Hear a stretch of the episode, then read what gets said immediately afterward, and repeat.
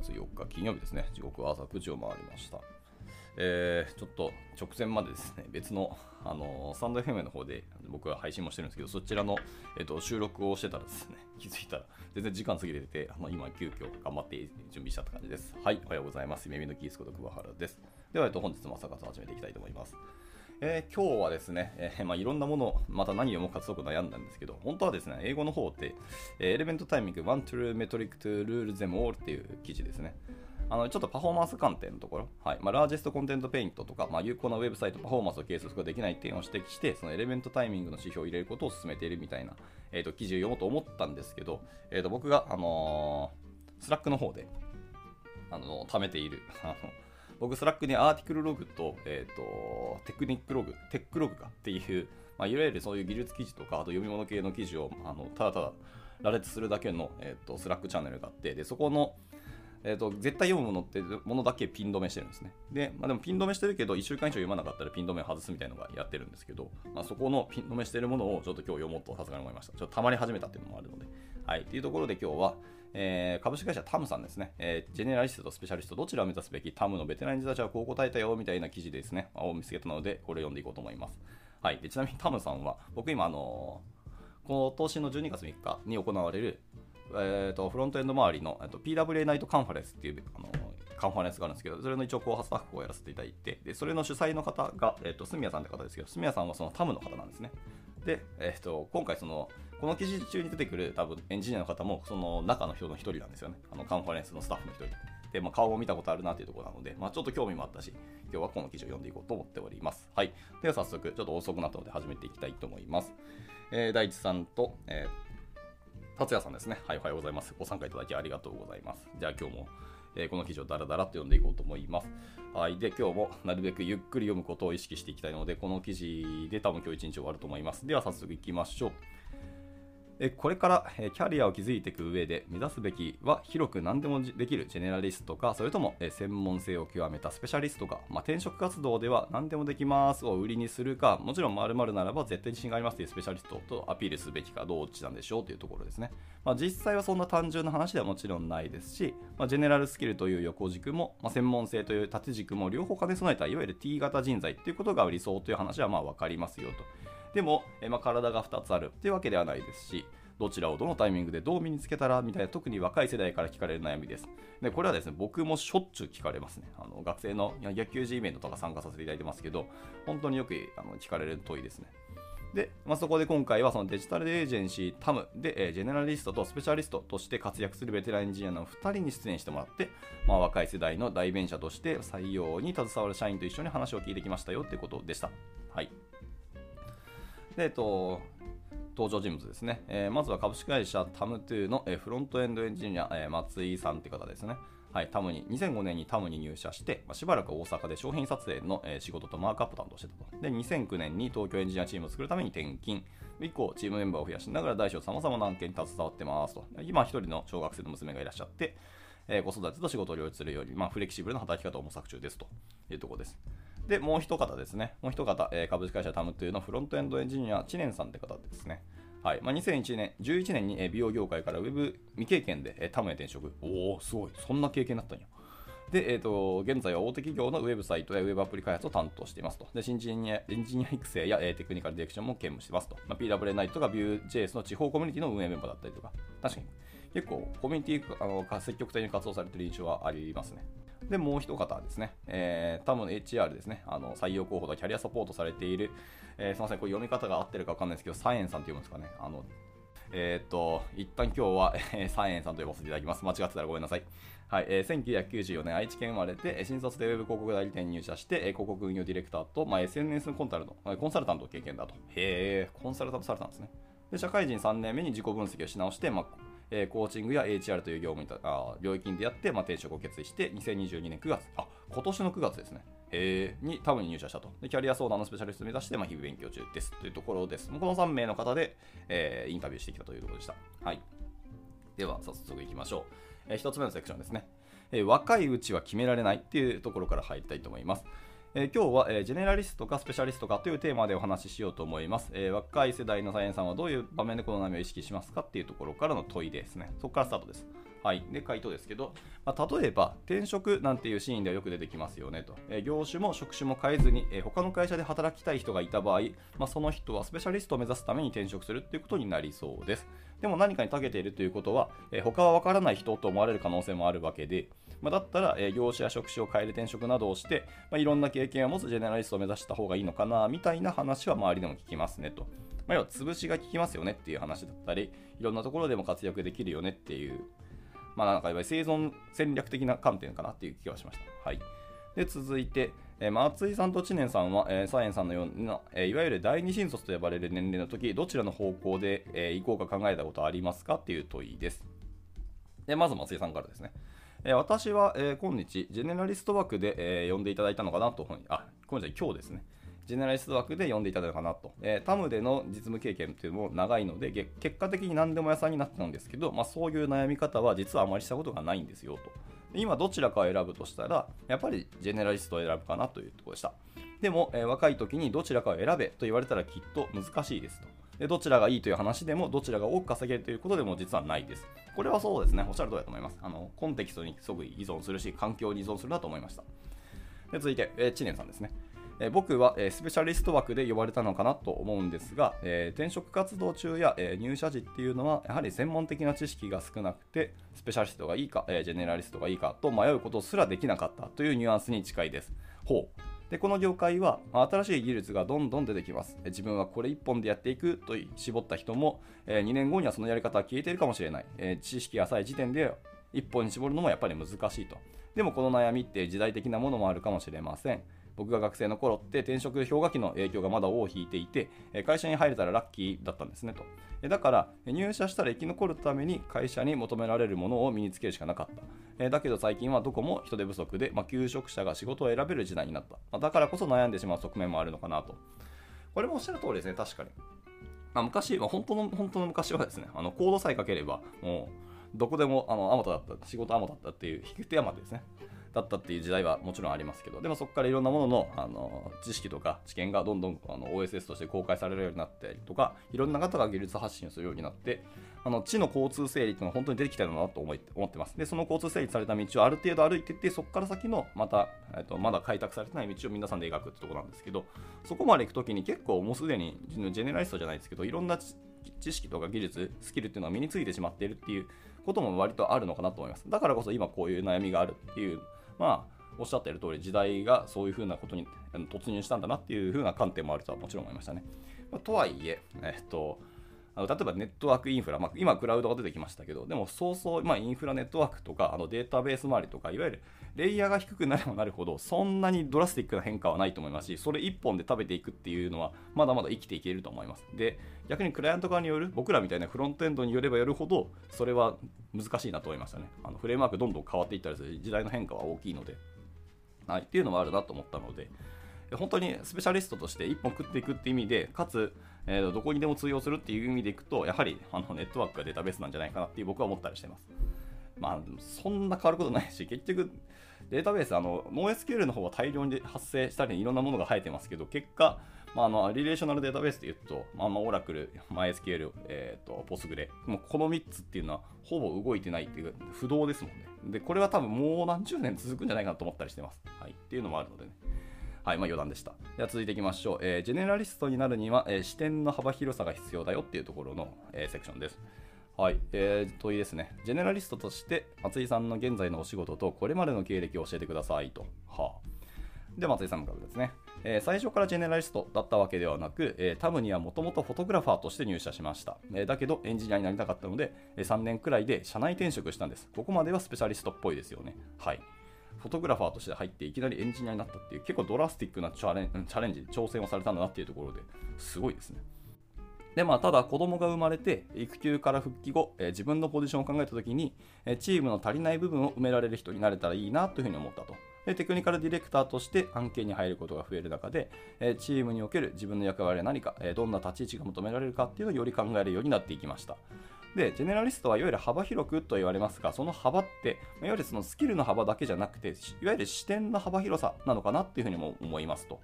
ああ、いいですね。確かに。視点の幅広さっていうのはその通りかもしれない。でこういう案件ならこの技術がいいでしょうと言えるいわゆる挙手的な視点がジェネラリストとしての役割、ま、エンジニアデザイナーそれぞれがスペシャリストだと思うんですが、ま、全員が自分のスペシャルを主張したらまあ相殺されてしまうわけで、ま、案件がクライアントの要望に沿って進んでいるか俯瞰する視点が必要ですよねっていうところでした。はい。もう本当にもう大納得というか共感しかないですねこれは。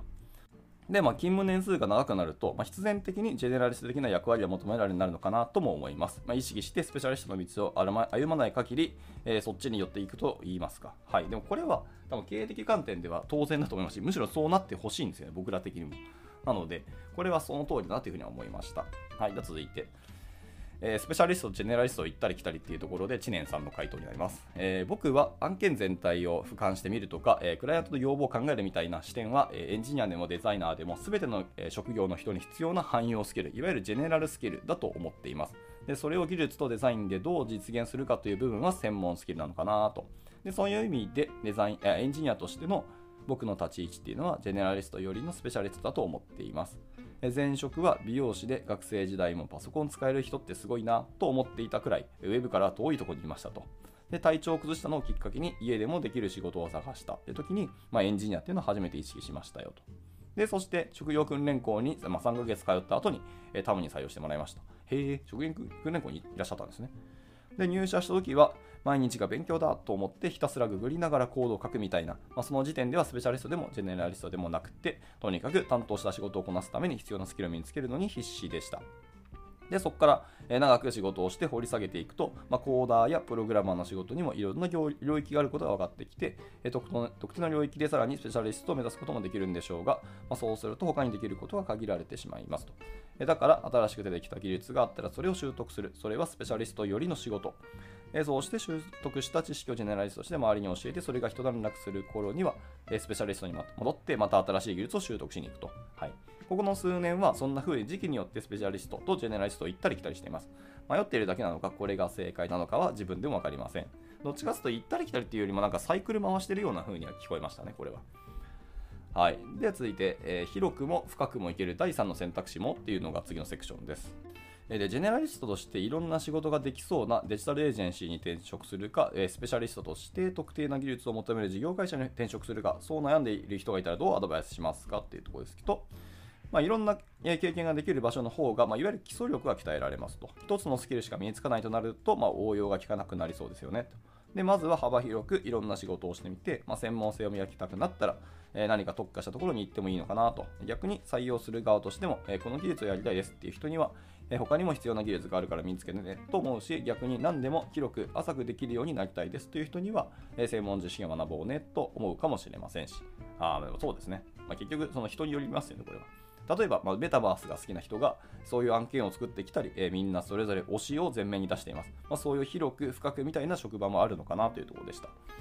まあ、いわゆるスペシャリストから始めても、まあ、いわゆる松井さんのように広い視点で求められるジェネラリストに寄っていくこともありますし、まあ、はたまたその知念さんのようにスペシャリストとジェネラリストスキルを行ったり来たりするキャリアもあります。まあ、両方必要だなっていうふうな改めても言いましたと。はい。っていうところでこの記事は締められておりました。まあ、あの、両方必要ですよ。会社という観点でいけば。はい。し、まあ、チームメンバーとしても、スペシャリストだけしかいないチームって多分回らないですし、あの、ちゃんと機能しないですね。っていうのもあるので、とてもこの観点は大事だなって本当に思いましたので、ぜひぜひあの両方のあの人材を集められる方が、まあ、会社としては強くなると思いました。で、まあ、個人がどっちに行くかとか、個人が何をしたいかっていう話をすると、好きな方に行ってくれって感じです。でもちろん、あの記事に書かれる通り、そのやっぱ会社に長く在籍すると、必然的にあのジェネラリストの方を求められると思います。で、それを自分が良しとするか、それでも自分がスペシャリストになるかっていうところですけど、えスペシャリストになりたい場合は、ちゃんと自分で意思決定をしないと、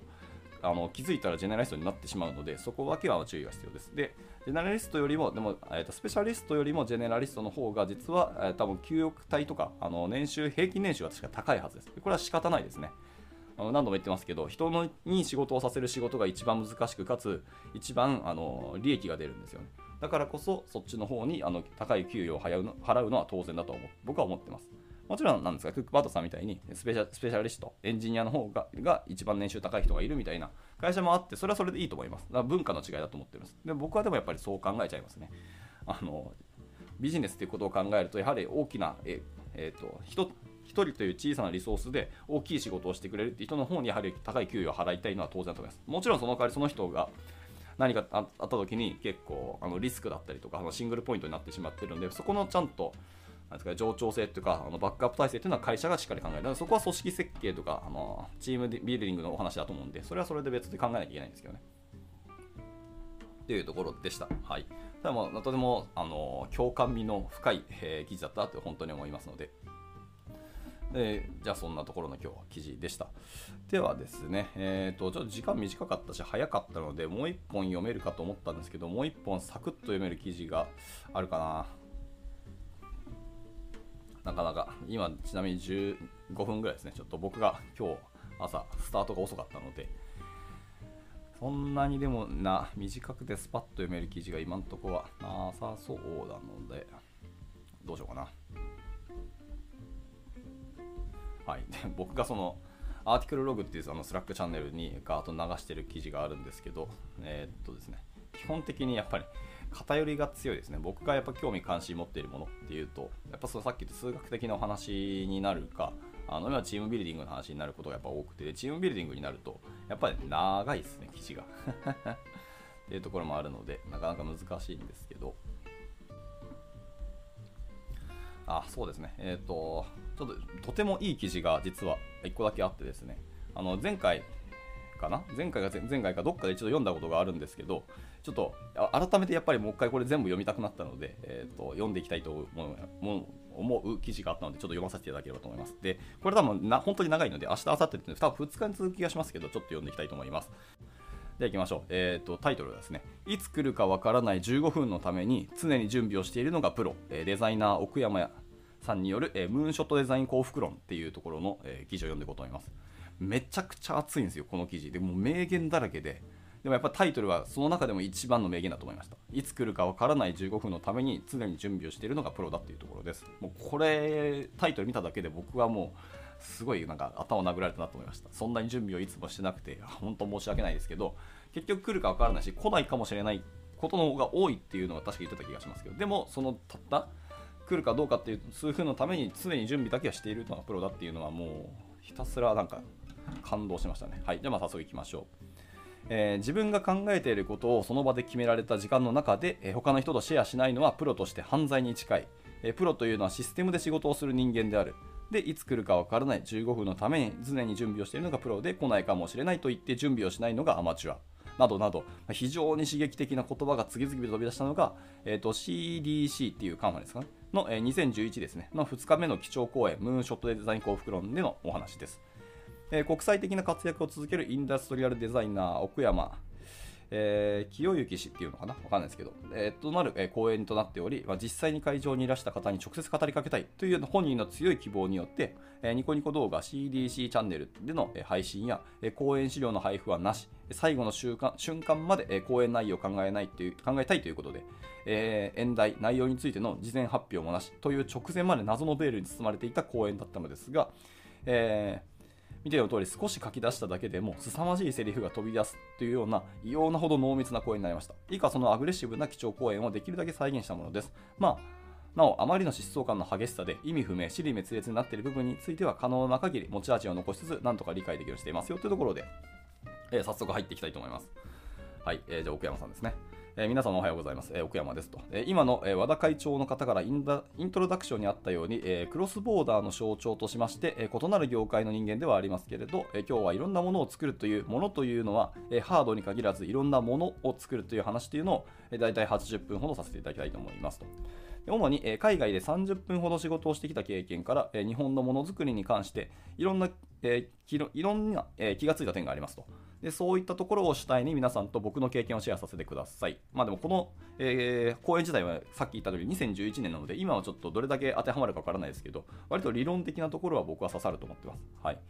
戻りますね。題しまして、ムーンショットデザイン幸福論。ムーンショットの意味というのは後ほど一番最後の方にご説明差し上げますと言ってます。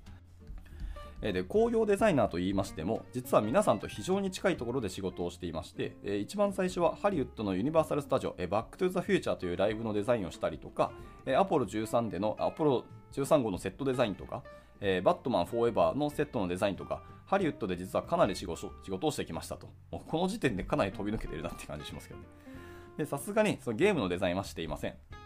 ただいま、例えばこの10年ぐらいは、まあ、セガサミーの顧問をさせていただいたりということで、えここのみなとみらいにも実は大型のテーマパークを作る予定でして、僕もアートディレクションを何年かやりましたけれど、残念ながらいろんな不可避の理由があって計画は中止になりました。えなので、みなとみらいに来ると、え毎回なんとなく苦い思い出というものが蘇ってまいります。で今、えーと、つまり別の画面が開かれてて見せられてるんですけど、え画面で見ていただいているのが、え今現行の路上を走っているフェラーリのすべてなんですけれども、え右上の FF という変築輪な車を除いて、えー、全て僕のディレクションの車ですと。え右上の車は特に思い出があるフェラーリエンツォという車です。ほぼ全ての フェラーリのデザインのディレクションをしたのはこの奥山さんというので、もうこの部位読んでマジ化け物じゃんこの人っていうのも知りました。僕今まで全く奥山さんっていう名前を知らなくてちょっと恥ずかしいぐらいですよね。えーもうはいそんな人です。で、えーマセラティのクアトロポテルポルテという車を作った時もその後のクーペを作った時も、まあ、オーナーが 4, ほど4度ほど変わりまして、えー死に絶えていたブランドをゼロから再興するという役目を担って、えーその中の仕事の一環として、まあ、ハードウェアとしての、え自動車のデザインをしましたと。でその中で日本とイタリアを比較して面白いことに気がつきました。皆さんこれを読まれて、えー個人力の日本と、えー団体力のイタリアというタイトルを見ると逆じゃないの、えー個人力のイタリアで団体力の日本じゃないの？と思うかもしれませんけれど、えーイタリアというのは実は全く逆でしてイタリアというのは実はご存知のようにワールドカップとかそれからいろんな、えー例えばフェラーリのようなブランド企業をゼロから作り上げたりとかその陰にある力というのは実はローマ時代から伝わるいわゆる民主主義の元を作った彼らの団体力なのですと。はい言われてみればそうですよね。あのイタリアって確か片や強でしたっけ？あの戦略ですよね。かなりチーム、だから戦略、団体力のチームプレーだなっていうふうに思ったんですよね。なのでイタリアって、まあ、そういうのにやっぱ根付いてんだなっていうのはちょっと思いました。はい、でイタリア人の個人個人も非常に個性のある人たちが多いんですけど、なんていうか、味が強い野菜が集まってもっと面白い料理ができるように、イタリアっていうのは非常にその団体で行動するっていうのが、僕が想像していたよりもはるかに得意でしたと。でその中の一つの例として、フェラーリエンツォという車は、10年に一度の限定生産の車なんですけども、その販売価格が7500万円。残念ながら僕も買えていません。まあ、中古車市場でこれ1台がだいたい1億3000万円くらいの車になっています。いまだに売り出してから10年経っても販売価格を一度も下回ったことがないという奇跡のような車なんですけど、やばいな。でその生産台数が399台えなぜ399という変な数値なのかというと、え市場調査をして、え何人の人がこの車を確実に買いたいかっていうのを調べたら、え400人の人が僕は必ず買いますというふうに手を挙げましたと。へでそれに対して需要よりも1台少ない、えー需要よりも1台少なく作れという創業者の言い伝えに従ってフェラーリは399台で生産を実際にやめたわけですと。はあ、そうなんですね。フェラーリの創業者の方は、需要よりも1台少なく作れっていうのをあの残してるんですね。これなかなか面白いですね。つまり、とにかく需要を残しておくってことですよね、観点としては。はい。なので、まあ、399台ですと。で、面白いのは、開発を始める前に、うちは399台しか作りませんと言ったら、その10倍以上の3000人以上の人たちが、このフェラーリに対してこの車を買いたいというふうにデポジット、まあ、いわゆるの前払いの保証金のようなんですね。はい、デポジットを持っていらっしゃって、その中で会社が人を選んで、その399人のラッキーな人たちを7500万円の現金を持ってイタリアまで飛んで、この車を引き取りに行くわけですと。まあ、高飛車ですよねと。高飛車ですけれども、それをすることによって、フェラーリというブランド力が上がって、フェラーリという世界観の中にもっと入りたいという人たちがボンボン増えていくと。結果的にブランディングが上がったということですね。で日本は逆のことをやるじゃないですか。6000万で売ったら、えー5000台売れるじゃないかなとか、5000万で売ったら、えー、と1000台売れるんじゃないかなとかで、それをやっちゃうから未来の目を潰しちゃうんです。ブランドの力を落としちゃうわけですと。で学ぶべきところところっていうのは大いにあると思いました。でそれを成し遂げているのがフェラーリっていうチーム。えーわずか3000人のチームでして、えー3000人のうち600人が F1 という部門に、えー従事しています。ですから残りのなんとか2400人で年間8000台の車を開発して生産するまで全部入れて2400人です。僕は大変なことだと考えています。で逆に日本に帰ってきまして去年から今年にかけてこれは六本木ヒルズのアカデミーヒルズっていうところで、えー日本元気塾っていう社会人向けの塾の塾長を一応やりましたと。で8ヶ月間、えー、2週間に1回くらい、えー、27人の生徒さんと一緒に集まりましてその生徒さんが実はまあ外資系の証券会社の部長さんだとか、えー、最近だと悪名高き海外の証券会社、えー、バイスプレジデントだったとか、まあ、そういう人たちが集まって日本はどこに行くべきか、えー、自分の将来はどこに行くのかっていう議論を毎回続けてましたと。これまたすごい勉強会とか塾をやってましたよね、はい、かなり権威な方々27人と2週間に1回会ってたところですね。で非常に面白かったのはその中で、えー、日本人ほど哲学とか倫理観とか教育レベルとかそういったことの個人の力が高い国っていうのは僕は今まで経験したことがなかったんですよと。ところがそういう人たちを5人以上集めると幼稚園みたいなもんでまるでまとまらないと。イタリアの方がよっぽどまとまる。アメリカの方がよっぽどまとまるという現実に気がつきましたと。ひょっとして日本で団体力ないんじゃないのっていうことになり僕は今までの仮説が逆転しました。皆さんなんとなく思い当たる節があるんじゃないかと。はい。これは今2022年 ,2 年になっても全然変わってないと思いますし、むしろ悪化したような僕は印象ありますね。で飲み屋に行くとすごいこと言うんです。仕事終わるとすごいこと言うんです、皆さん。仕事の最中は黙って何も言わないんですねと。これもそうですよね。飲み会中みんなめっちゃクリエイティブになりますよね。これすごく僕ご共感あります。で縄って何も考えているし何も言わないくせに何も考えないかっていうと当てるとですね皆さん素晴らしいことを言うと。だから名指しで何か意見言ってって言うとみんな素晴らしいことを言うらしいです。で僕はそれを卑怯だと思いまして自分が考えていることをその場で決められた時間の中で他の人とシェアしないのはプロとして犯罪に近いというふうに考えています。でイタリアでそれをやると、え二度と会議に呼ばれません。ところが日本はそれをやって黙っている方が会議に呼ばれるというこれは悪しき慣習だと思いますと。はい。いやもうほんまこれを読んだ時めちゃめちゃその通りだと思ってて。でも日本人ってやっぱり個々人のやっぱ能力とか教育レベルは高いんですよね。だからしっかり日本の教育は実は成功してるんですよ実は。